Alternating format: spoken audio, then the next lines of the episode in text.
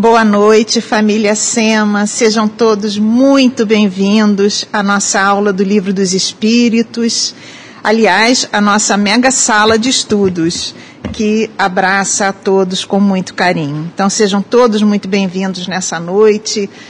Vamos aproveitar ao máximo os estudos do Livro dos Espíritos, que tanto consolam, esclarecem e nos libertam. E hoje nós vamos entrar finalmente no livro dos Espíritos. Então, primeiro nós vamos fazer a leitura do Evangelho e a nossa prece para iniciarmos a nossa aula. Então, a leitura do Evangelho. Amai os vossos inimigos, fazei o bem aos que vos odeiam e orai pelos que vos perseguem e caluniam. Porque se somente amardes os que vos amam, que recompensa tereis disso?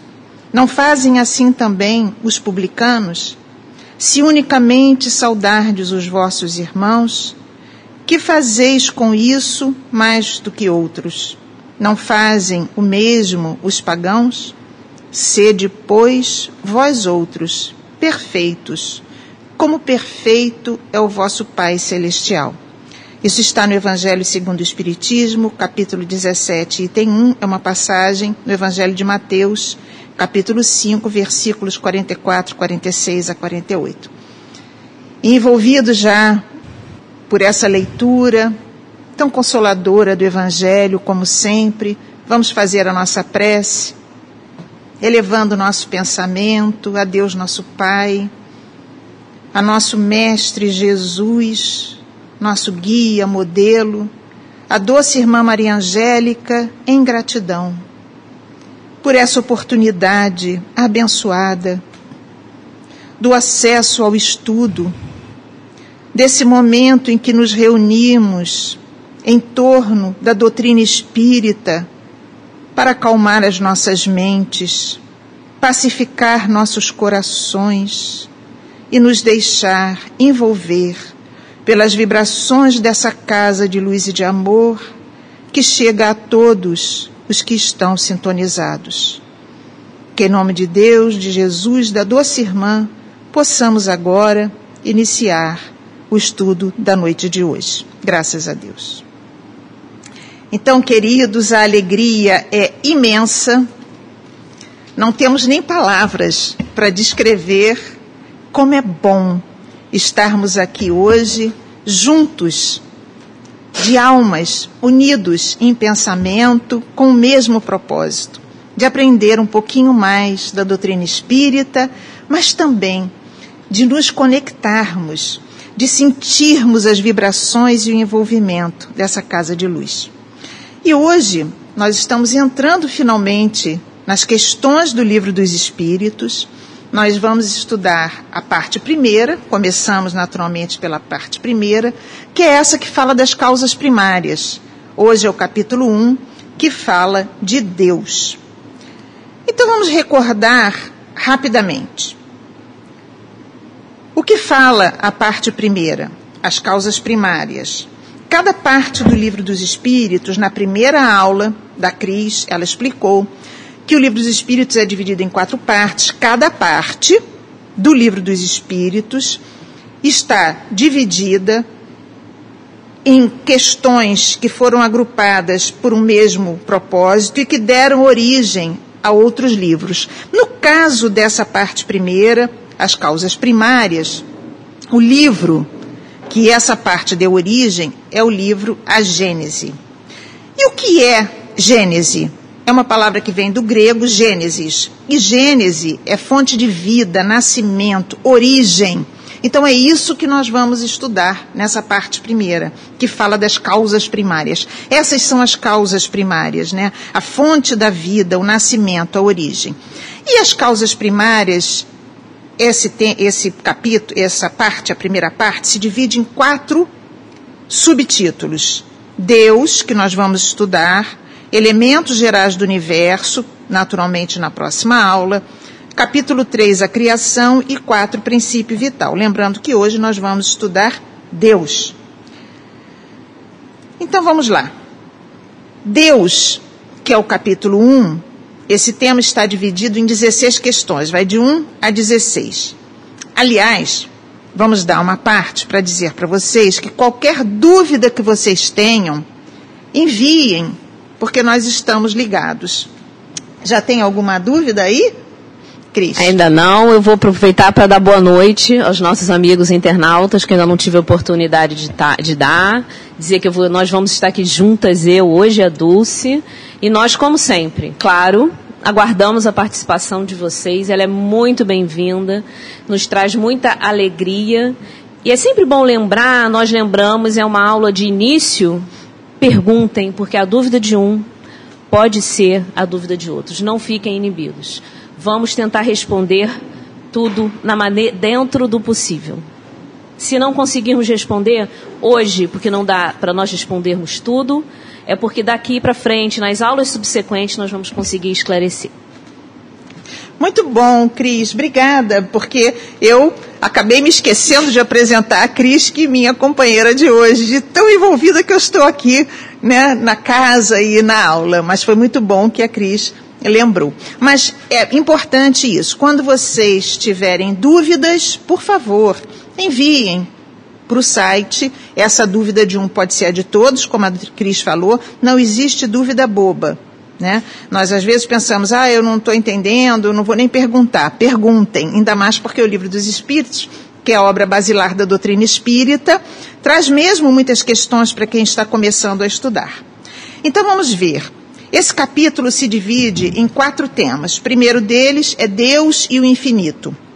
Segundo, provas da existência de Deus. Três, atributos da divindade. E depois, panteísmo. Então vamos começar. Primeira coisa, nós vamos ver Deus e o infinito. Então, vamos lembrar que a ideia de Deus, ela naturalmente não foi sempre a mesma.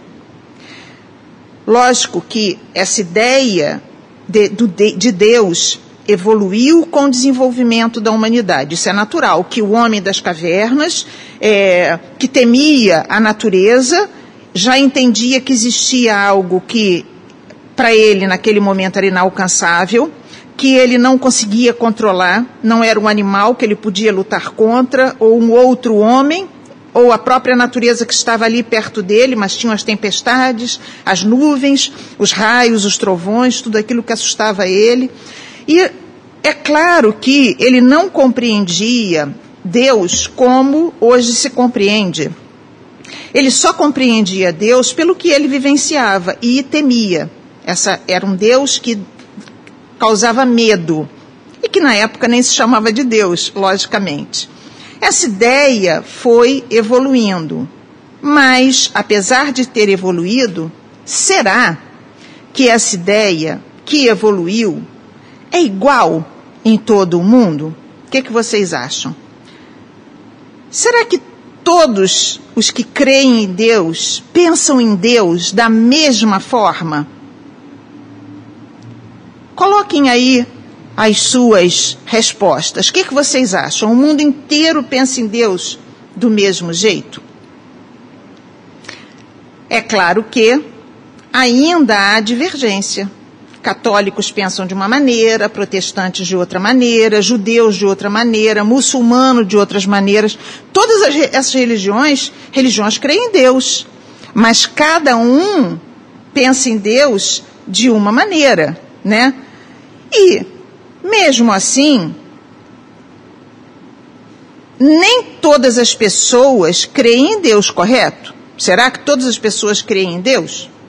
Nem todas as pessoas creem em Deus. Porque nós sabemos que existem aqueles que são os ateus. E o que, que são os ateus? Os ateus são justamente aqueles que não creem em Deus. O que parece bem estranho para aqueles que acreditam em Deus, como nós. Pensar que possa existir ateísmo, que ainda hoje muitas pessoas não creem em Deus. Parece muito estranho para todos nós que somos crédulos, que temos a certeza de Deus, do Criador.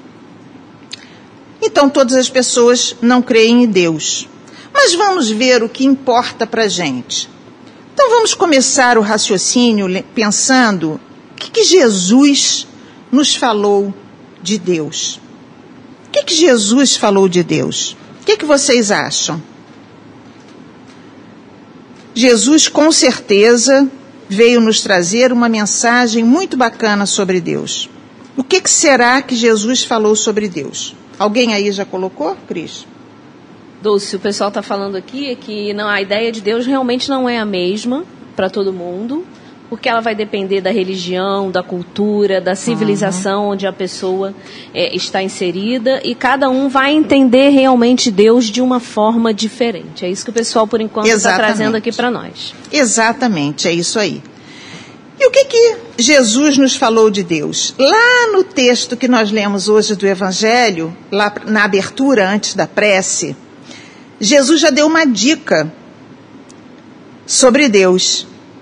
Né? Jesus dá uma dica. Ele coloca Deus perfeito.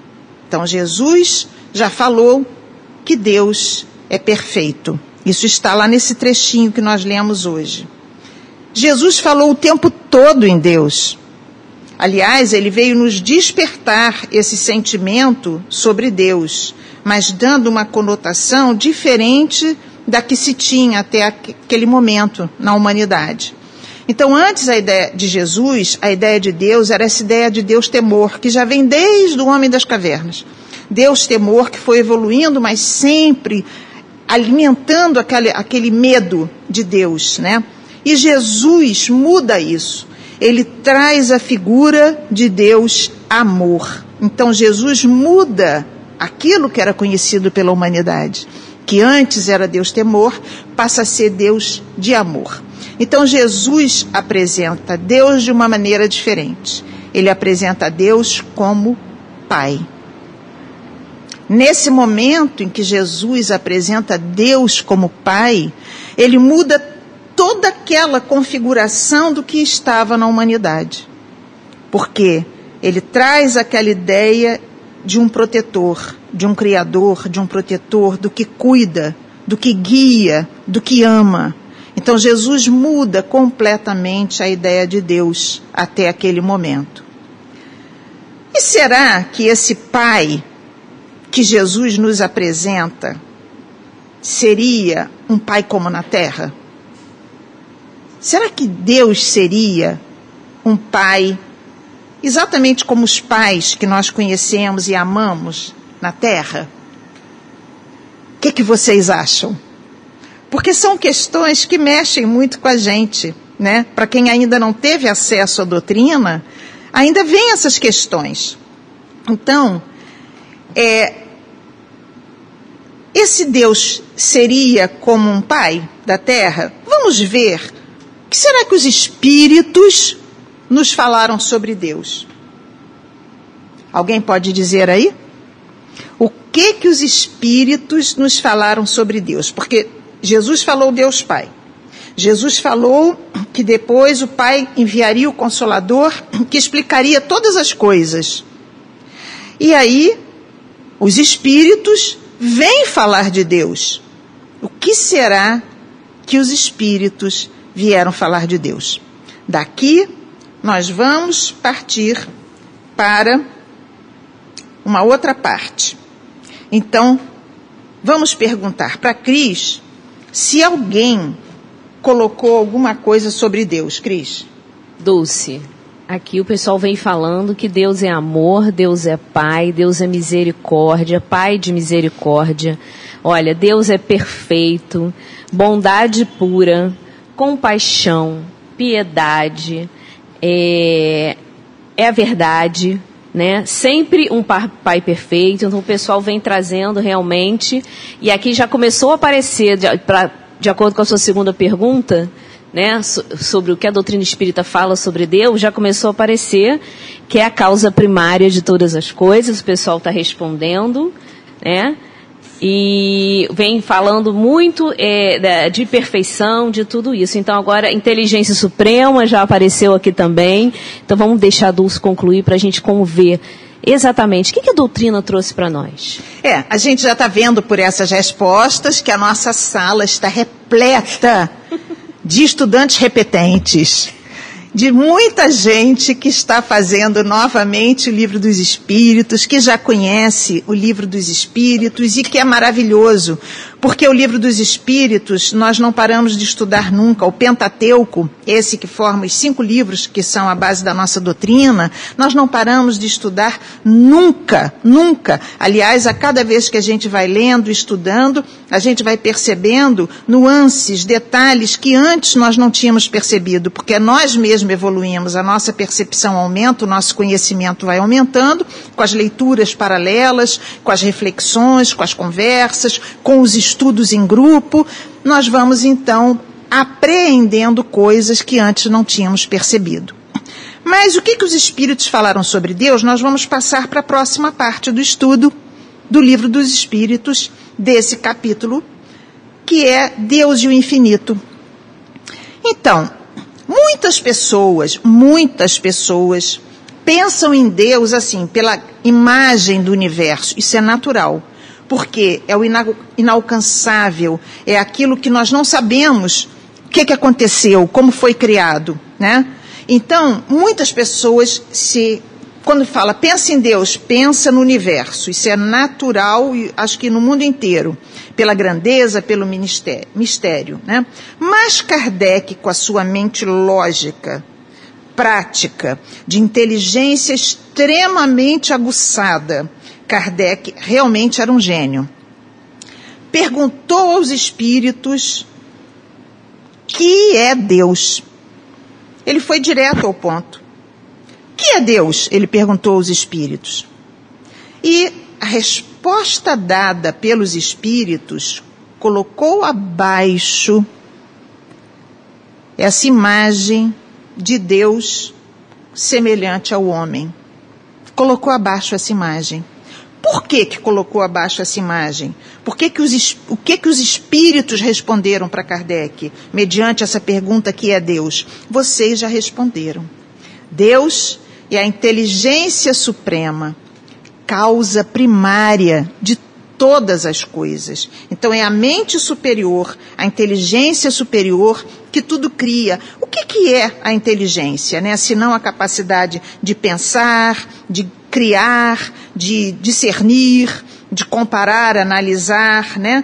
Isso é inteligência. Mas a nossa inteligência é muito limitada. Nós sabemos disso, né? Aliás, fala-se que Einstein é, utilizou 10% do cérebro, e isso é um mito que é muito combatido pela maioria dos neurologistas.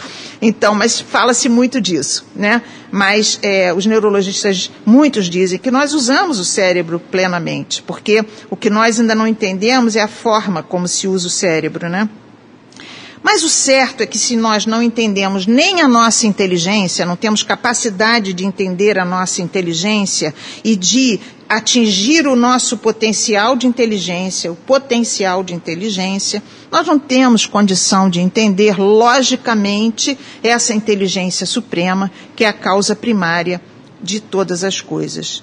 Deus é a inteligência de onde provém todas as coisas. Foi isso que os espíritos disseram. Mas esse capítulo é Deus e o infinito. Então, o que seria o infinito? Kardec pergunta: que se deve entender por infinito?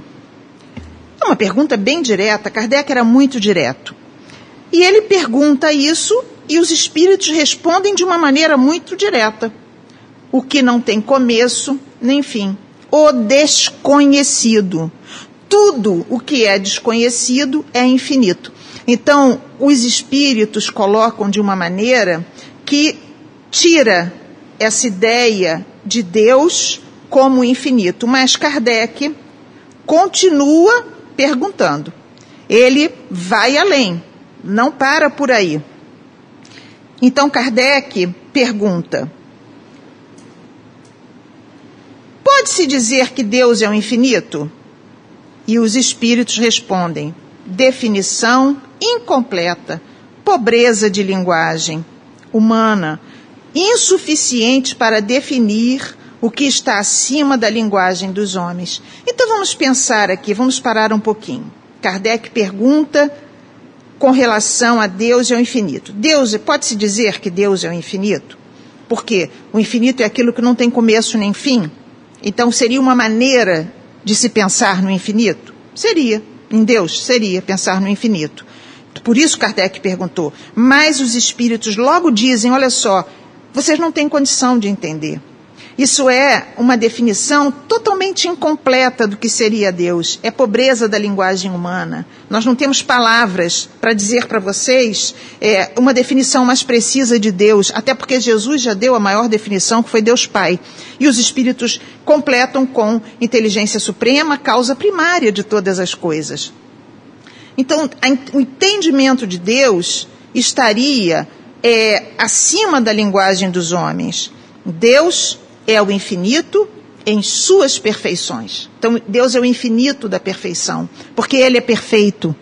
Então, isso vai dando para a gente uma ideia. Deus é o infinito das, da perfeição. Né? Ok, aí a gente já vai acalmando a nossa mente, que borbulha né, de perguntas com relação a Deus, porque essa é uma parte que nós não conseguimos compreender ainda, Deus, né? Mas estamos caminhando. Nós hoje já entendemos bem mais do que o homem das cavernas. E aí nós vamos caminhando para a próxima parte desse estudo, que é igualmente interessante, que são as provas da existência de Deus. Quais são, gente, as provas da existência de Deus? O que, é que nós temos aí, Cris? Engraçado que o pessoal vem acompanhando super bem o, o, o decorrer da aula, né, a sua, a, as suas perguntas, e vem aparecendo aqui exatamente tudo aquilo que a gente vai trazendo. É muito interessante que eles vão, já vão trazendo aquilo que a gente sabe que vai trazer. Então, eles aqui, Deus é um amor incondicional, que é muito mais que um pai terreno, é, pai terreno. Ele é o criador de tudo, de todas as coisas justo e bom, infinito em suas perfeições. Então, mais do que fazer a definição básica, o pessoal já está indo lá na frente da sua aula, Dulce. Sensacional. a gente já, já, já vai falar dos atributos, então o pessoal está acompanhando, está curtindo bastante, está indo junto aqui conosco. Gente, que maravilha isso, que maravilha, porque um, a gente percebe que está todo mundo ligado, isso é muito importante, né? E dois, porque é, a vibração está uníssona nós estamos com os pensamentos ligados, né? Nós vamos falando, vocês vão acompanhando, vão respondendo. Perguntem também. Quem está chegando a casa, quem está começando a estudar o livro dos Espíritos, perguntem.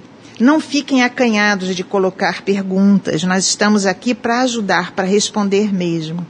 Então, quais são as provas da existência de Deus?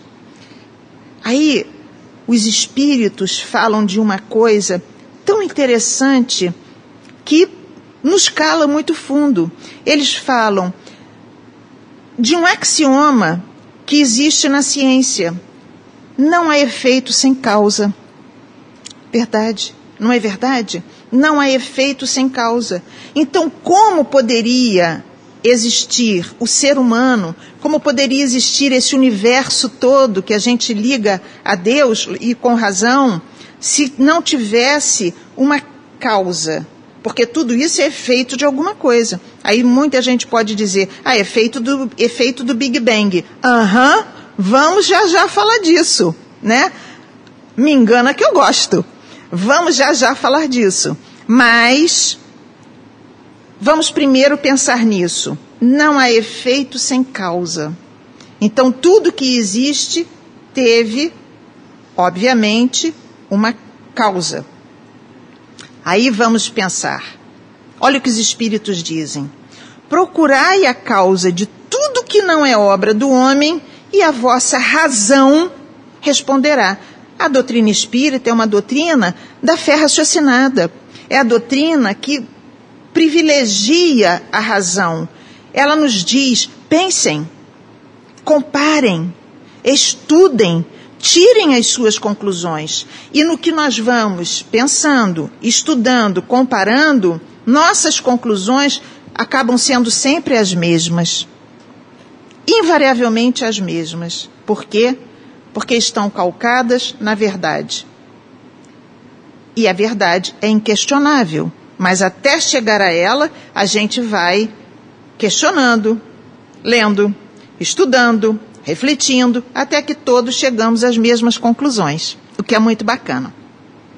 Então, tudo que não foi criado pelo homem foi criado por quem? Se o homem cria as coisas na terra, quem criou as coisas que o homem não criou, não é?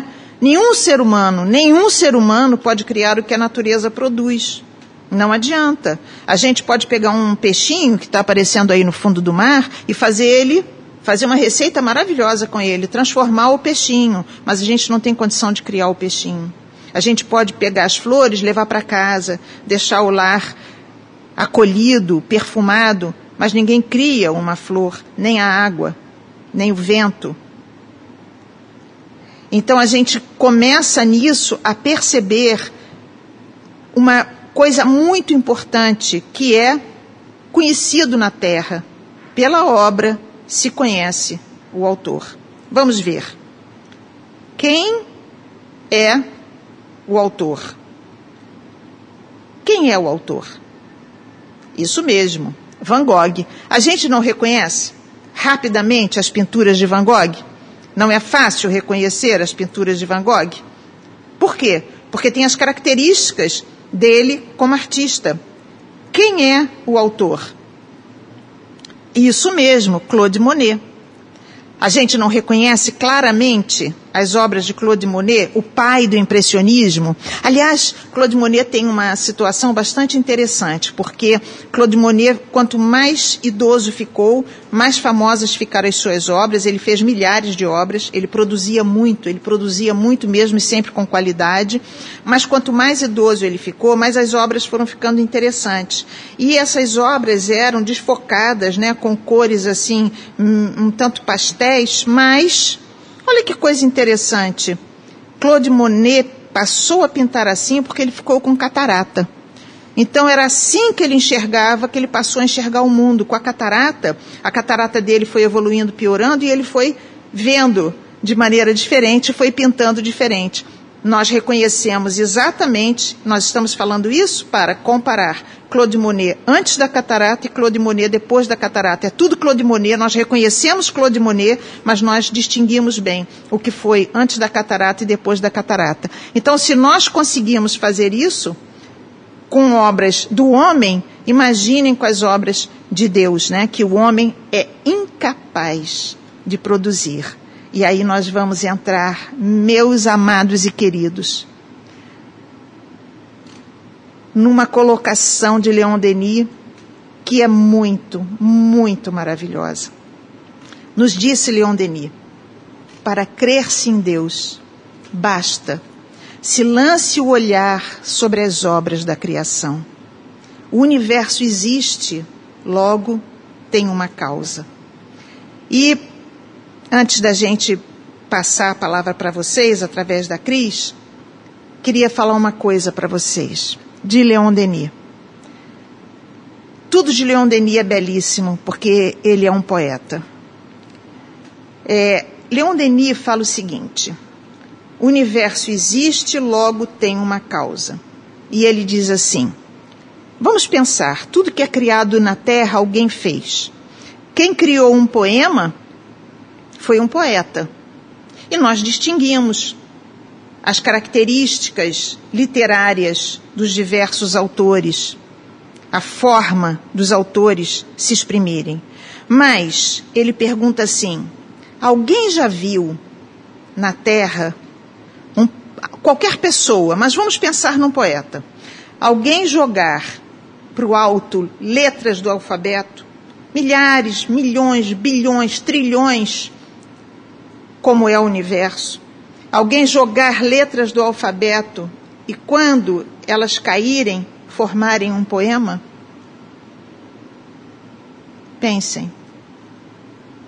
Só uma inteligência consegue unir os segmentos e criar a beleza, dar lógica, demonstrar um pensamento uma organização. Isso é lindo, né, gente? Isso é lindo e é inquestionável. E aí, Cris? O pessoal tá bem assim, tá, tô percebendo aqui que o pessoal tá muito é, é, prestando atenção, né? Porque eles vêm concluindo e teve, é, tem uma amiga que falou aqui, uma internauta, que ele diz que é mais prova do que nós nós somos a, a, a, a prova da existência de Deus? A natureza, ela veio falando, à medida que você foi falar, é, e eu, eu sabia que você ia concluir com essa, com essa ideia do Leon Denis, mas ela veio dizer a natureza, a forma perfeita como o universo funciona, né? E teve um outro amigo aqui que também falou assim, é tão, é, é, é, é claro que o acaso não é a causa de tudo, que a gente, é óbvio, né? Eles vêm concluindo isso, né? E engraçado que eles falaram aqui, é, nós realmente ainda não conseguimos definir, não conseguimos entender completamente. E teve uma amiga que falou assim: pode, pode ser, inclusive, que um dia nós consigamos entender isso, vamos entender. A Dulce vai falar sobre isso também daqui a pouquinho. Exatamente. Quando será? Por isso que eu gosto de falar, quando será que a gente vai conseguir compreendê-lo? Vamos continuar, é. porque a Dulce vai trazer é. isso para nós. Já, já vamos trazer isso. Aliás, falando assim muito rapidamente para vocês, é, tinha um ateu que queria mostrar à época de Kardec que Deus não existia. Ele reuniu é, alguns cientistas para bolarem, que eram ateus, para bolarem alguma forma de provar que Deus não existia. Então, porque se argumentava, os que criam em Deus falavam, mas como é que a chuva, as nuvens, o homem não cria isso? Aí eles falaram, ah é? Então eles bolaram uma coisa, eles reuniram numa sala vários cientistas e fizeram, através de experiências, criaram um ambiente perfeito em que, ali, manipulando várias situações, eles conseguiram formar a, a precipitação da água, criou a, o vapor e choveu na água. E aí, e eles estavam num vidro, né? E falaram, atrás de um vidro, e falaram, tá vendo aí? Nós conseguimos criar a chuva. Tá vendo como é que Deus não existe? E aí, o que, que foi respondido? Pois é, realmente, impressionante. Vocês conseguiram criar a chuva, mas a chuva não se fez sozinha. As inteligências que estavam por aqui planejaram, desenvolveram e só assim a experiência foi concluída. Ou seja, existiu uma inteligência por trás de tudo aquilo. Gente, não tem jeito. Não tem como negar a existência de Deus. Não tem. Mas vamos continuando, né? Então, é, olha a definição que Joana de Ângeles dá porque nós mostramos Leon Denis, olha o que Joana de Ângeles fala. O amor de Deus inunda o universo e se encontra presente nas fibras mais íntimas da criatura. Isto é de Joana de Ângeles. Joana de Ângeles que apresenta Deus como o Pai, o amigo perfeito ela diz: Deus é o amigo perfeito que nunca se cansa. Ele nunca se cansa, coloca ela no livro Filho de Deus. Ele nunca se cansa de nos ouvir as queixas, de aturar as nossas dificuldades, mau humor, e em tudo ele apresenta para a gente pacientemente soluções. Mas isso é tão lindo, né? Deus está presente nas fibras mais íntimas da criatura é glorioso, né? É glorioso. E é, um dos livros mais interessantes sobre Deus é esse, Filho de Deus. Por quê? Ele dá várias situações sobre Deus, ele dá, é, apresenta várias coisas sobre Deus, é muito consolador, mas é muito esclarecedor. Extremamente esclarecedor. Então é um livrinho pequenininho, de bolso, pequenininho mesmo. Tem trinta e pouquinhas mensagens e é muito lindo, vale a pena ser lido. Então vamos continuar.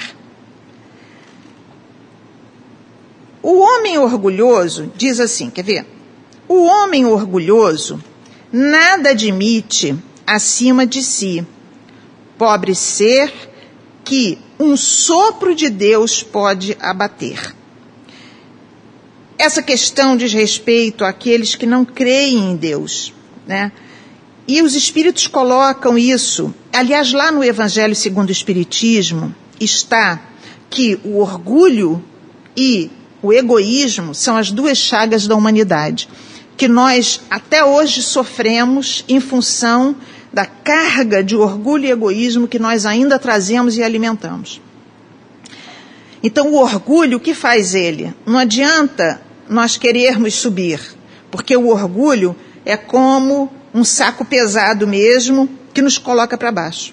Ele nos retém nas coisas materiais. Ele nos coloca como se nós fôssemos o melhor dos melhores. O, é, quanto mais orgulhoso é o homem, quanto mais orgulhosos nós formos, mais nós vamos entender o outro é, como pequeno, menor, sem importância, não vamos prestar atenção em nada, porque nada estará acima de nós mesmos.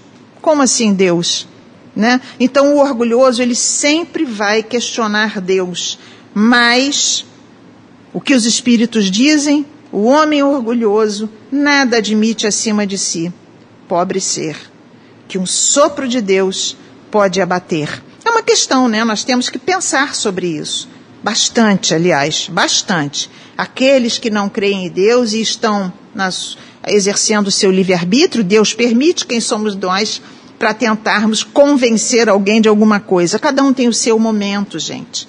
Cada um está no seu ponto, é aquele ponto que é o hoje.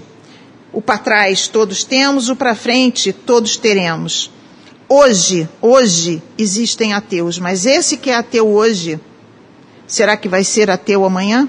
Então vamos ver, vamos continuar o nosso estudo. Tem alguma colocação, Cris? Não, por enquanto eles, eles estão aqui bem é, acompanhando, né? É, quietinhos. Então, teve, teve uma aqui que disse aqui, eu estou aqui colada na aula, quietinha, prestando atenção. Ela, ela comentou aqui, né?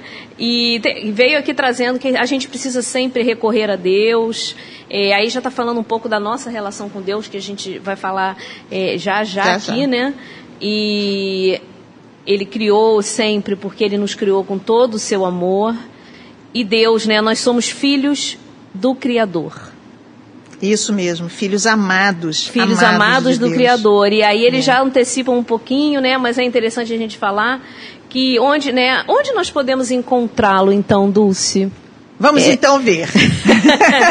Vamos a gente avançar. vai falar isso, a amiga está falando aqui, eu não vou dar spoiler, porque é. a Dulce vai é. falar para nós já. onde nós vamos encontrar Deus. Vamos avançar então. Vamos falar então para a gente conseguir é, entender isso, porque nós já falamos, né? Nós encontramos Deus na natureza, isso já foi colocado, né? Pela obra se reconhece o autor.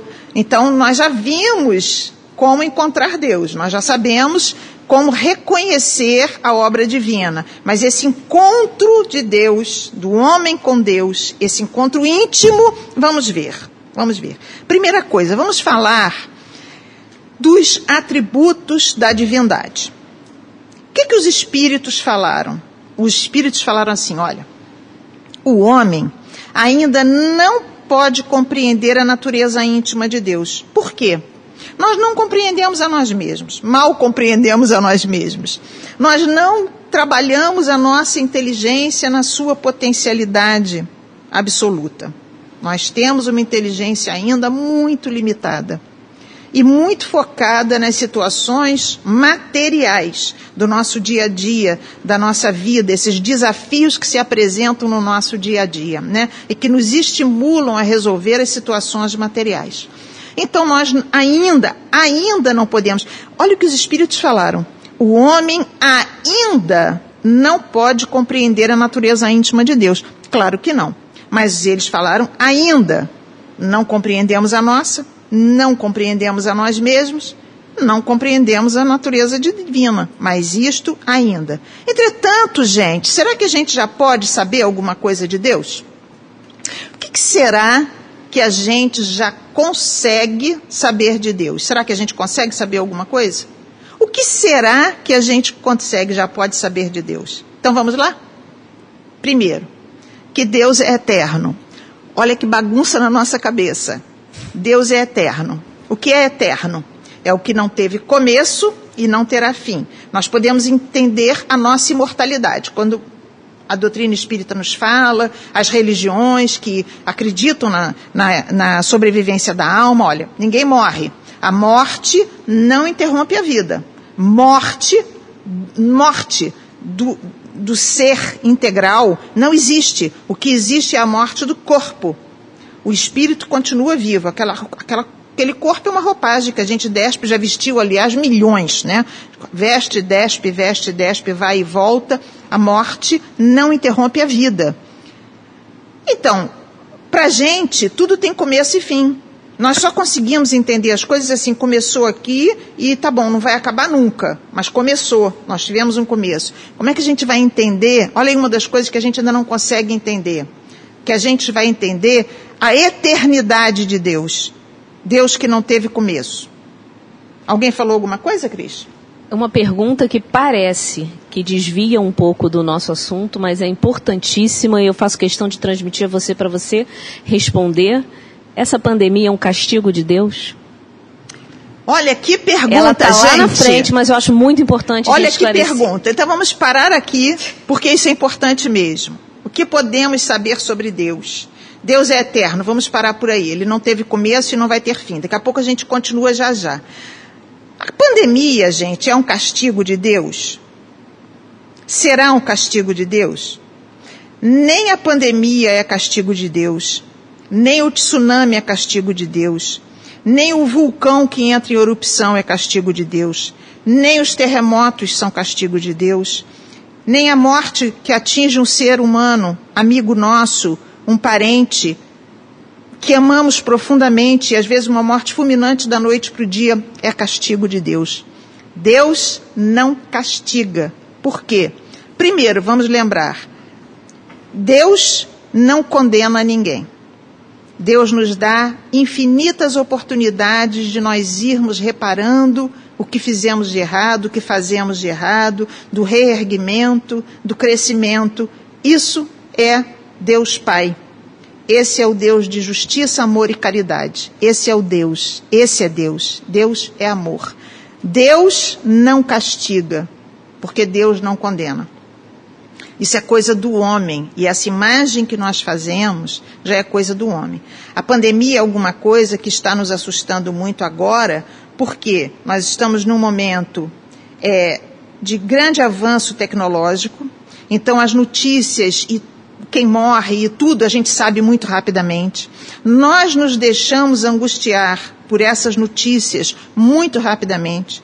Nos inflamamos muito rapidamente. Porém, a humanidade já passou por períodos muito mais difíceis. A humanidade já passou por situações muito mais aterrorizantes. Mas não tinha internet.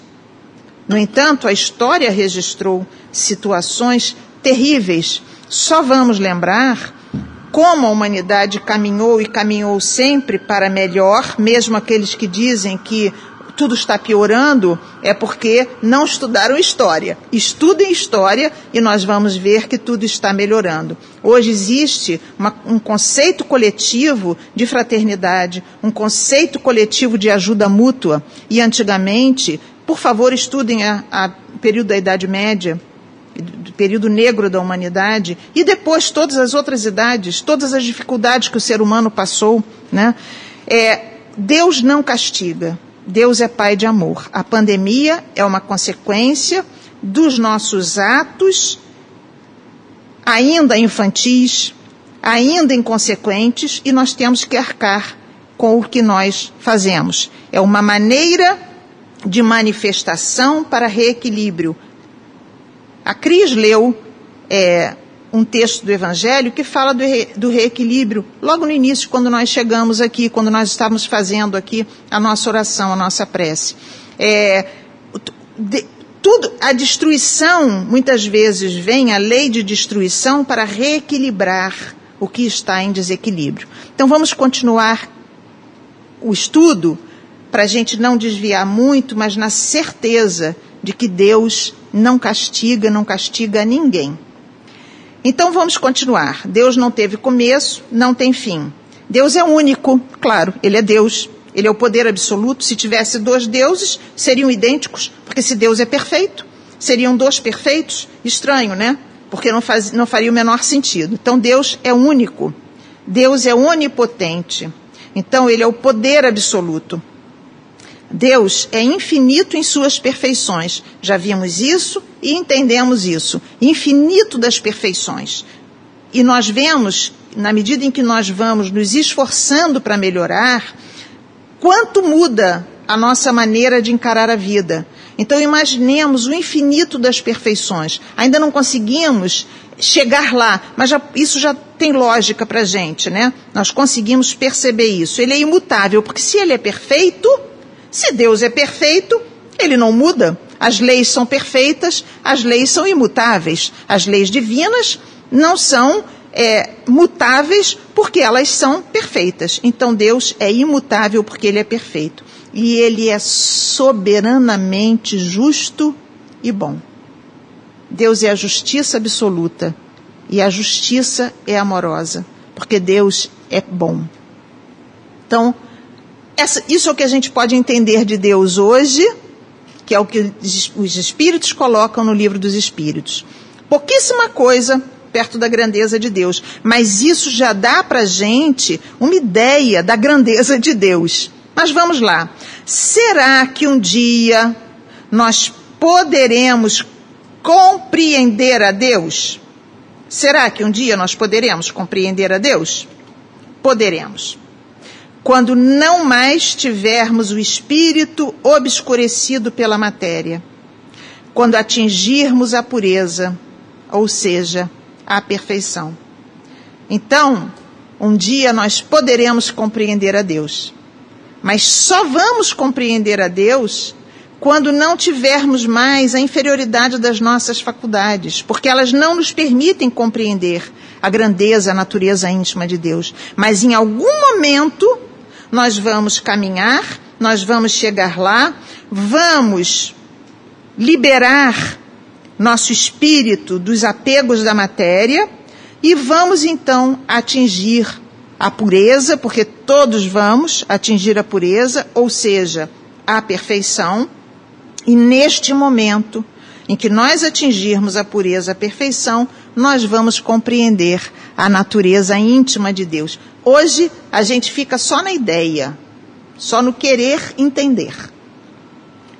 A gente ainda não consegue entender Deus, mas vai conseguir. A gente vai chegar lá. Então vamos acalmar, porque as, as, as, perguntas são tantas né, que borbulham na nossa mente, mas a gente tem que ter entendimento que muitas coisas nós ainda não temos o entendimento, a possibilidade de captar. Então os espíritos dizem: calma, calma. Um dia isso vai ser compreendido. Por enquanto, a gente fica naquilo que a gente pode compreender. E fechando esse capítulo, tem uma questão chamada panteísmo. Gente, alguém sabe o que é isso? Panteísmo? Não, isso eu gostaria de ouvir o que, que eles têm a dizer. Alguém sabe o que, que é panteísmo? Porque é uma palavra tão estranha, né, gente? Panteísmo é muito esquisito. Alguém sabe o que, é panteísmo? Dulce, enquanto eles, eles pensam aqui, eu vou passar uma perguntinha que chegou aqui e que costuma ser dúvida de muitos Tá? É, estamos falando aqui que Deus é perfeito, Deus é perfeito, e aí falou que o dia que nós formos perfeitos, aí o internauta chegou e falou assim, ué, mas perfeição só não tem uma, nós, então nós nunca seremos perfeitos, certos? Então vamos você explicar para aí qual é esse conceito de perfeição de Deus e uhum. a perfeição a que nós vamos conseguir chegar. Maravilha com o estudo do livro dos Espíritos, isso fica bem claro. Né? Não é no início do livro, mas aos poucos a gente vai estudando e a gente vai entendendo. O Criador é o infinito das, da perfeição, ou das perfeições. O Criador.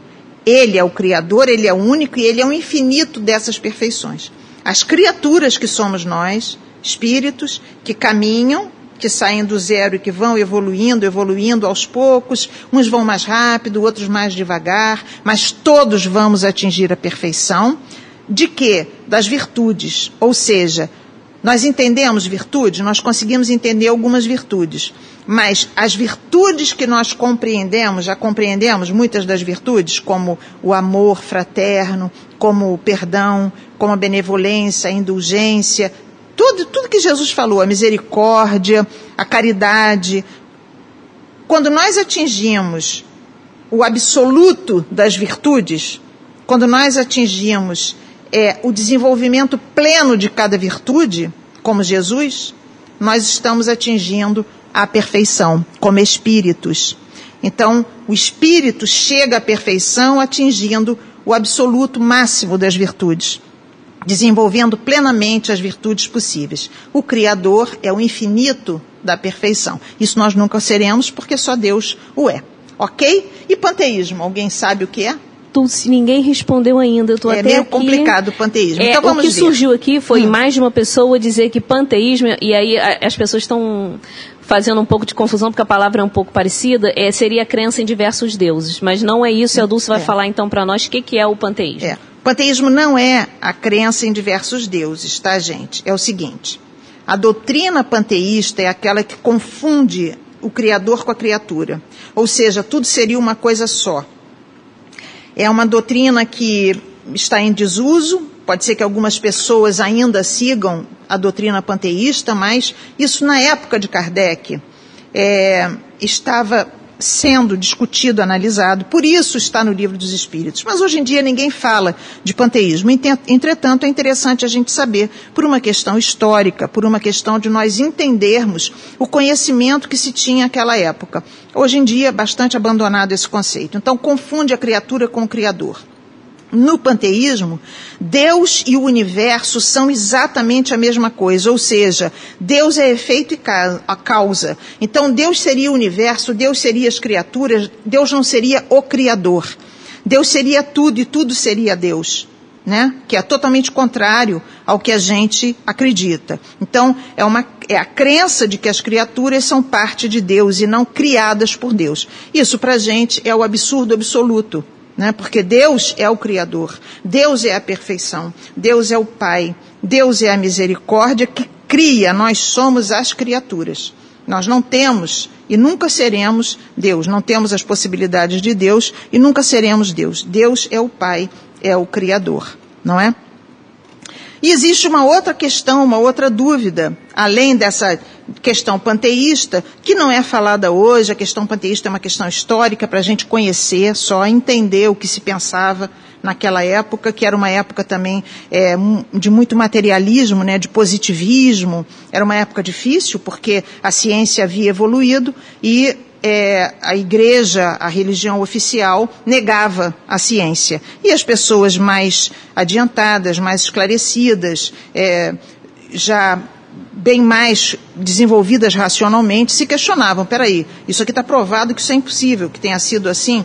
Como é que a igreja nos obriga a pensar assim? Então foi isso. Hoje em dia está abandonado, a igreja não pensa mais, obviamente, as coisas que pensava na época, óbvio, tudo evolui, mas foi assim que veio muito do materialismo, muito do positivismo, veio por, por aí. Peraí, se isso aqui é, insiste nisso, eu nego tudo. Né? Então foi assim.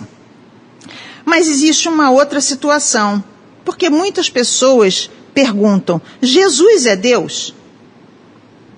Mu- para muitas religiões, Jesus é Deus. Entretanto, para a doutrina espírita, para nós que temos a fé raciocinada, nós entendemos Jesus como Filho de Deus. Filho de Deus. Jesus falou o tempo todo em Deus Pai. Meu Pai que está nos céus. Eu e meu Pai. Meu Pai trabalha até hoje e eu trabalho também. Na crucificação, Pai, perdoa-lhes porque eles não sabem o que fazem. Jesus orava a Deus. Ele não orava para ele mesmo. Ele orava, ele se recolhia e orava para Deus. Então Jesus o tempo todo fala de Deus e coloca Deus como Criador. E ele se coloca como Filho de Deus. Portanto, Jesus é nosso irmão. É o nosso irmão mais antigo. Há quatro bilhões e meio de anos atrás, Jesus já era espírito puro que recebeu de Deus a incumbência de governar o planeta Terra e de guiar essa humanidade que se iniciaria aqui no planeta Terra. Então, Jesus é o nosso irmão maior. Jesus veio com uma missão.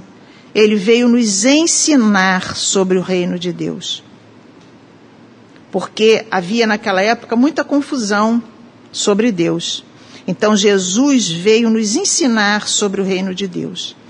Ele veio com uma missão muito específica, que está lá no livro A Boa Nova. Esse livro, A Boa Nova, de Humberto de Campos, Psicografia do Chico, tem que ser lido, gente. Ele tem que ser lido, ele tem que ser absorvido, ele tem que ser chorado em cima das páginas, ele tem que ser sentido no fundo da nossa alma, porque é um dos livros mais belos que já foram editados até hoje. Ele é uma poesia, uma beleza, e ali tem passagens de Jesus que não estão nos evangelhos. Algumas completam as passagens que estão nos evangelhos. Então, o que, que diz lá no livro Boa Nova? Diz assim: que logo nos primeiros anos, é, dos, nos primeiros dias, perdão, dos anos 30, Jesus foi se encontrar com seu primo João Batista no deserto da Judéia. Ali eles passaram alguns dias, depois Jesus vai, segue, vai adiante para iniciar o seu messianato. E ele passa por Jerusalém. Quando ele está em Jerusalém, isso é muito importante, Jesus está sentado de frente para o grande templo de Jerusalém. Ele está ali pensativo. Que será que se passava na cabeça de Jesus?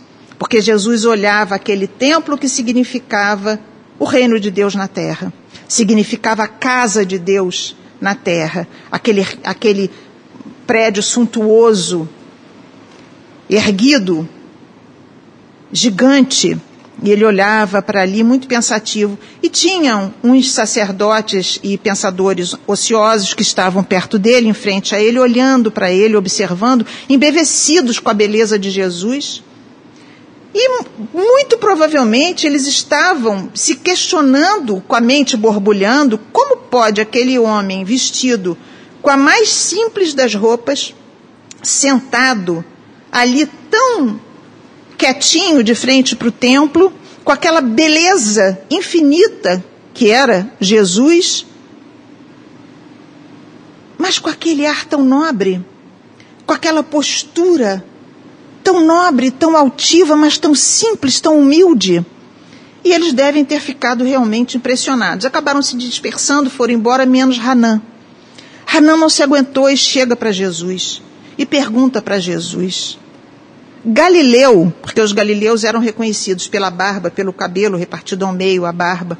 Galileu, que fazes na cidade? E Jesus responde com a maior simplicidade e humildade passo por Jerusalém para a fundação do reino de Deus.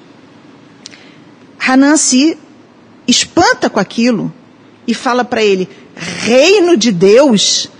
O que, que você pensa que venha a ser isso? E aqui, Jesus está dizendo a missão dele na terra. Ele fala que ele passava por Jerusalém para a fundação do reino de Deus. O reino de Deus que não era aquele templo material. Então, quando Hanã pergunta, reino de Deus? Que pensas venha a ser isso? Jesus responde: Esse reino é a obra divina no coração dos homens. Eis aí a missão de Jesus. O diálogo entre eles continua, é belíssimo, mas não é o caso agora. Então, Hanan se desconcerta. A autoridade moral de Jesus, porque ele vivencia as leis de Deus em plenitude. E por isso, Jesus já consegue compreender a Deus e nós ainda não. Jesus atingiu a perfeição como espírito. E no final das contas, o que é a perfeição? É simples. A perfeição nós teremos atingido quando pensarmos, falarmos e agirmos como Jesus. Isso é a perfeição. Nós teremos atingido a perfeição quando nós chegarmos a agir plenamente em pensamento, em palavra, em sentimento, em ação, como Jesus, que a ninguém julgou, que a todos ajudou e nos ajuda até hoje, nos momentos mais difíceis da nossa vida, nas dores mais profundas da nossa alma. E com essa imagem de Jesus, Jesus que socorre, vamos fazer a nossa prece de encerramento e agradecimento, pedindo a esse Divino Mestre, Mestre, amigo e irmão, nesse momento em que aqui nos encontramos, falando de Ti, pensando em Ti. Nos mais diversos cantos em que nos encontramos, Senhor, mas ligados pelo pensamento. Estende, Mestre amado, as tuas mãos doces e amigas sobre todos nós. Que tuas mãos gloriosas irradiem, Jesus, a tua luz nos nossos lares, amparando os nossos familiares. Que essa luz se estenda, Jesus, sobre todos aqueles em quem pensamos. Nos nossos queridos desencarnados, mas pedimos, Mestre, que atinja a todos os que sofrem encarnados e desencarnados. E tão gratos que estamos, Mestre querido, pela oportunidade de estarmos amparados, seguros nessa casa, sustentados por essa doutrina, te pedimos. Fica conosco, Mestre amado, e que nós saibamos te conservar em nossos corações. Graças a Deus. E então, amigos queridos, tanta gratidão. Na próxima semana estaremos estudando capítulo 2, Elementos Gerais do Universo. Não percam esta aula, porque ela é show. Aliás, quem está fazendo livro não deve perder nenhuma aula. Boa noite, meus queridos amigos.